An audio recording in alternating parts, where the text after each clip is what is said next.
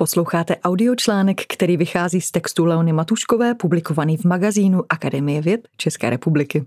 Načetli Justin Svoboda a Jitka Kostelníková.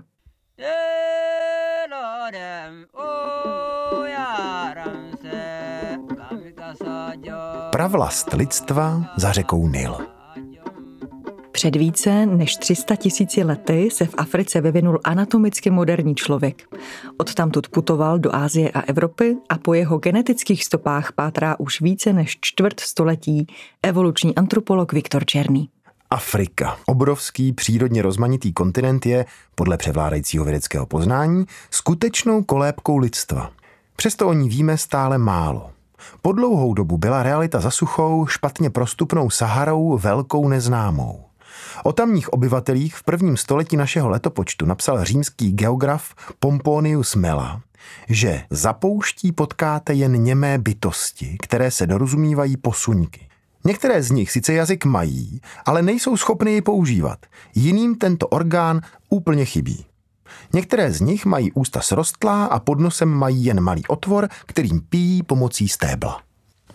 Významnějším zdrojem informací o oblastech jižně od Sahary byly až poznatky arabských zeměpisců a obchodníků, kteří je objevovali od 7. století a úspěšně tam šířili své náboženství a kulturu. Evropané se ve větším měřítku k cestě přes poušť odhodlali mnohem později. Významnější objevitelské cesty německých, francouzských nebo britských cestovatelů se uskutečnily zejména v 19. a na začátku 20. století. Na území mezi Saharou a tropickými deštními pralesy se jim otevřel prostor, jaký do té doby nikde jinde neviděli. Zaujala je nejen pestrost krajiny, ale i velká rozmanitost obyvatelstva. A ta nepřestává udivovat dodnes. Oblasti, která sahá od Atlantického oceánu na západě až po Rudé moře na východě, se říká Súdán, z arabského Bilát al-Súdán, země černých. Její součástí je i pás Sahelu, sousedící se Saharou. Srdcem sahelsko-súdánského pásma Afriky je Čadské jezero, dynamicky měnící svou rozlohu a tvar v souvislosti s klimatickými změnami. Zatímco v pouštích na severu žije v průměru jeden obyvatel na 10 km čtverečních, v pohoří Mandara se na stejné rozloze vyskytuje více než 3 tisíce lidí. Našli bychom zde zástupce tří ze čtyř jazykových rodin Afriky afroazijské, nigerokonžské a nilosaharské, vyznavače islámu i tradičních domorodých kultů, kočovné pastevce i usedlé zemědělce.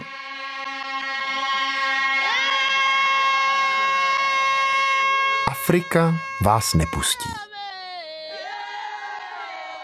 Evoluční antropolog Viktor Černý poprvé zavítal na africký kontinent během svých studií, když vypomáhal s egyptologickým výzkumem a na tuto cestu si s úsměvem zavzpomínal. Egypt to je jen brána do Afriky. Když jsem později navštívil Kamerun, bylo mi jasné, že Nil už mou žízeň neuhasí.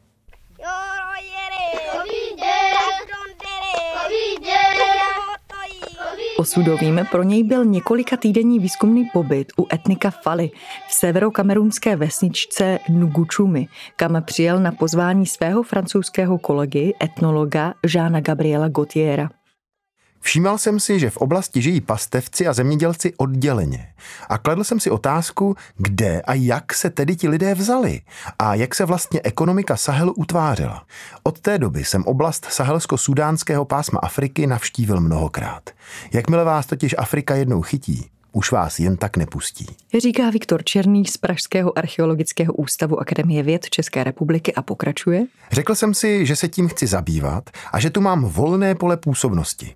O téma projevili zájem i mý kolegové ze západní Evropy a Spojených států a podařilo se nám společně dosáhnout zajímavých poznatků. Obrovský prostor od Senegalu na západě po etiopskou Vysočinu na východě byl dosud částečně proskoumaný etnologicky, méně pak archeologicky, ale geneticky už vůbec. Výsledkem několika letého bádání tehdy byla řada odborných článků, ale také populárně naučná výstava v Národním muzeu v Praze mezi Saharou a tropickými pralesy a kniha Lidé od Čadského jezera. Starobilí kočovní fulbové Tým Viktora Černého se na africkém kontinentu zaměřil mimo jiné na výzkum genetické diverzity etnické skupiny Fulbů, kteří se vyskytují v 17 státech od východního Senegalu po západní Čad v počtu zhruba 30 milionů. Většina z nich vede usedlý způsob života. Někteří ale kočují, podobně jako jejich předkové, po nichž se dochovaly pravěké malby a rytiny ve středosaharských skalních masivech. Na genetickou charakteristiku kočovných fulbů se dosud vědecká pozornost nezaměřila. Vzhledem k jejich častému přemysťování totiž nebylo snadné k ním proniknout. Díky spolupráci s místními lingvisty a asistenty se ale týmu Viktora Černého podařilo navázat kontakt s více než desítkou skupin fulbských nomádů v Kamerunu, Čadu, Nigeru, Mali, Mauritánii, Senegalu a Burkině Faso a odebrat od nich sérii biologických vzorků. Vědci v nich odhalili nejen subsaharské, ale také euroazijské haploskupiny. Což jsou konkrétní kombinace mutací v daném úseku DNA.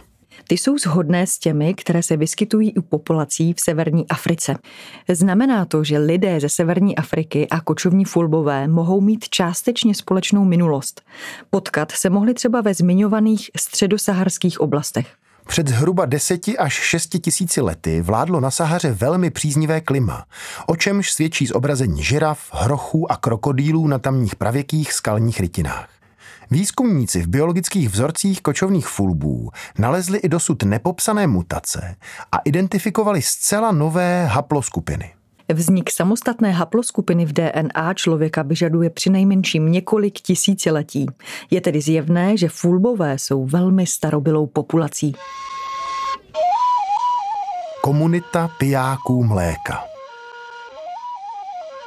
Dalším zajímavým znakem nomádských fulbů je genetická mutace, díky níž dobře tráví čerstvé mléko, na rozdíl od dlouhodobě usedlých zemědělců, kteří ji postrádají. Schopnosti, kterou na celém světě disponuje pouze asi třetina lidí, se odborně říká laktázová persistence. Vyvinula se zejména u evropského obyvatelstva, především na severu. Ve Skandinávii nebo Velké Británii ji má až 96% obyvatelstva. V České republice jde o 80% lidí. Naopak třeba v jihovýchodní Asii nebo u původních obyvatel Austrálie a Ameriky se tato mutace téměř vůbec nevyskytuje. Na základě detailního zkoumání jednotlivých mutací asociovaných s laktózovou persistencí se zjistilo, že mohla vzniknout na různých místech nezávisle na sobě v Evropě, Arábii a Africe. Ta evropská mutace se ale objevila právě i u stěhovavých fulbů. Viktor Černý to vysvětluje takto. Podle našich dosavadních výsledků se zdá, že před nějakými dvěma tisíci lety, tedy poměrně nedávno, mohlo dojít ke kontaktu euroazijské a africké populace. Jedna tu variantu měla, jiná ne a předali si ji. Pastevcům, kteří tuto mutaci získali, se dařilo v komunitě konzumující mléko lépe než těm, kteří ji neměli. Rodilo se jim proto více dětí, populace s mutací laktázové persistence lépe prospívala a expandovala.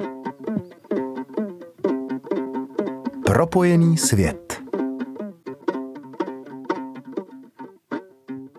Vzájemné podobnosti a provázanosti v genetickém materiálu různých populací na světě jsou něčím, co Viktora Černého fascinuje. Za uplynulých 25 let má velkou zásobu biologických vzorků nejen z Afriky, která byla od počátku jeho srdcovou záležitostí, ale také z Jižní Arábie, kterou pro sebe objevil o něco málo později, ale přitáhla si ho nemenší silou. První výzkumnou cestu do Jemenu uskutečnil v roce 2005, kdy toho ještě o reálích této nevšední země moc nevěděl. Začal tedy pátrat v české populárně naučené literatuře, která by mu ji mohla pomoci přiblížit. Až na několik málo cestopisů tehdy nic nenašel a tak si řekl, že by takovou knihu mohl napsat sám. Výsledkem je monografie po stopách Ádů, Jižní Arábie v čase a prostoru, která vyšla 11 let po jeho první cestě do této pozoruhodné oblasti. Na mapě světa si můžeme povšimnout, že jich arabského poloostrova může být spojnicí mezi Afrikou a Ázií. Od Afriky jej odděluje úzký pruh Rudého moře, od Ázie Perský záliv a poušť. V dávné minulosti tvořila Arábie logický most mezi regiony, v nichž se později vyvinuly svébytné civilizační celky. Nubie, Etiopie a Egypt v Africe, Palestina, Mezopotámie a Perzie na předním východě a Indie v Jižní Asii. Zároveň je třeba ale dodat, že nešlo o přímou linku. Migrace se odehrávaly v závislosti na měnícím se klimatu.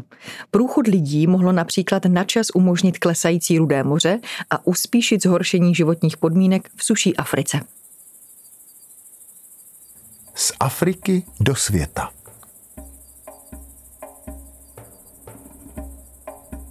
K prvním migracím populací rodu Homo z africké kolébky docházelo už před více než 1,5 milionem let.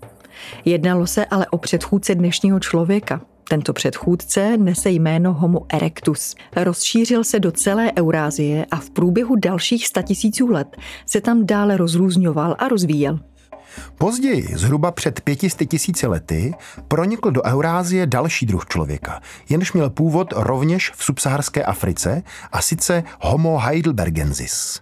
Na evropském kontinentě se z něj vyvinula svébytná varianta člověka neandertálského, Homo neanderthalensis, který je uspůsoben k pobytu v chladnějším prostředí, v Africe pak anatomicky moderní člověk, Homo sapiens.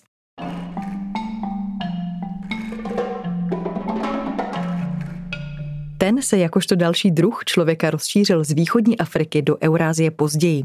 Na území dnešní Arábie se dostal zřejmě někdy v pozdním pleistocénu. zhruba před 125 tisíci lety. Člověk neandertálský se z Evropy šířil opačným směrem k Ázii a přednímu východu, ale postupně začal ztrácet na síle. Někdy před 50 tisíci lety neandertálci vymírali, protože se zřejmě nedokázali přizpůsobit změnám klimatu, anebo neobstáli v konkurenci s africkým Homo sapiens, který byl úspěšnější v lovu, komunikaci a nejspíše i rozumových schopnostech. S největší pravděpodobností docházelo k setkávání obou druhů a jejich částečnému mísení. Z neandertálských genů v současné době nosíme asi 2 až 3% Převzali jsme od nich varianty genů, které byly výhodnější pro pobyt v eurazijském prostředí. Podobně jako předkové dnešních fulbů získali variantu laktázové persistence od severoafrické populace evropského původu. Vysvětluje Viktor Černý. Neandertálské geny nám například kódují některé bílkoviny kůže, které nám pomohly přizpůsobit se životu v oblastech s nižším slunečním svitem. Závěr pleistocénu se jeví jako období, kdy se potkávalo a do genetické diverzity našich předků více či méně přispívalo hned několik archaických populací. Vedle neandertálců ve východní a jihovýchodní Asii také denisovci a možná i další archaičtí hominini. Jejichž fosílie se do dnešní doby buď nedochovaly, nebo jsme je dosud neobjevili. Genetika nicméně o takových kontaktech poskytuje celkem zřetelné doklady. Křižovatka národů. Ke kontaktům různých populací mohlo docházet na místech, kde se křižují migrační trasy. Třeba právě v oblastech Jižní Arábie. Pro výzkum genetických vazeb mezi Arábií a sousedními regiony se podařilo týmu Viktora Černého zhromáždit v letech 2008 a 2009 rozsáhlý soubor 14 280 sekvencí mitochondriální DNA současných lidí z předního východu a části Balkánu, středního východu, Indie a východní i severní Afriky. Každý z regionů byl zastoupen více než dvěma tisícovkami sekvencí, tedy úseků DNA. U obyvatel Arábie odhalili vědci více haplotypů sdílených se sousedy. To znamená, že v minulosti muselo v oblasti docházet k čilým biologickým kontaktům a migracím. Zároveň se ukázalo, že arabské populace pojí významný příbuzenský vztah k Blízkému východu a Severní Africe. Naopak východní Afrika, odkud se původně šířili anatomicky moderní lidé, se zdá být Arábii dnes už geneticky spíše vzdálená.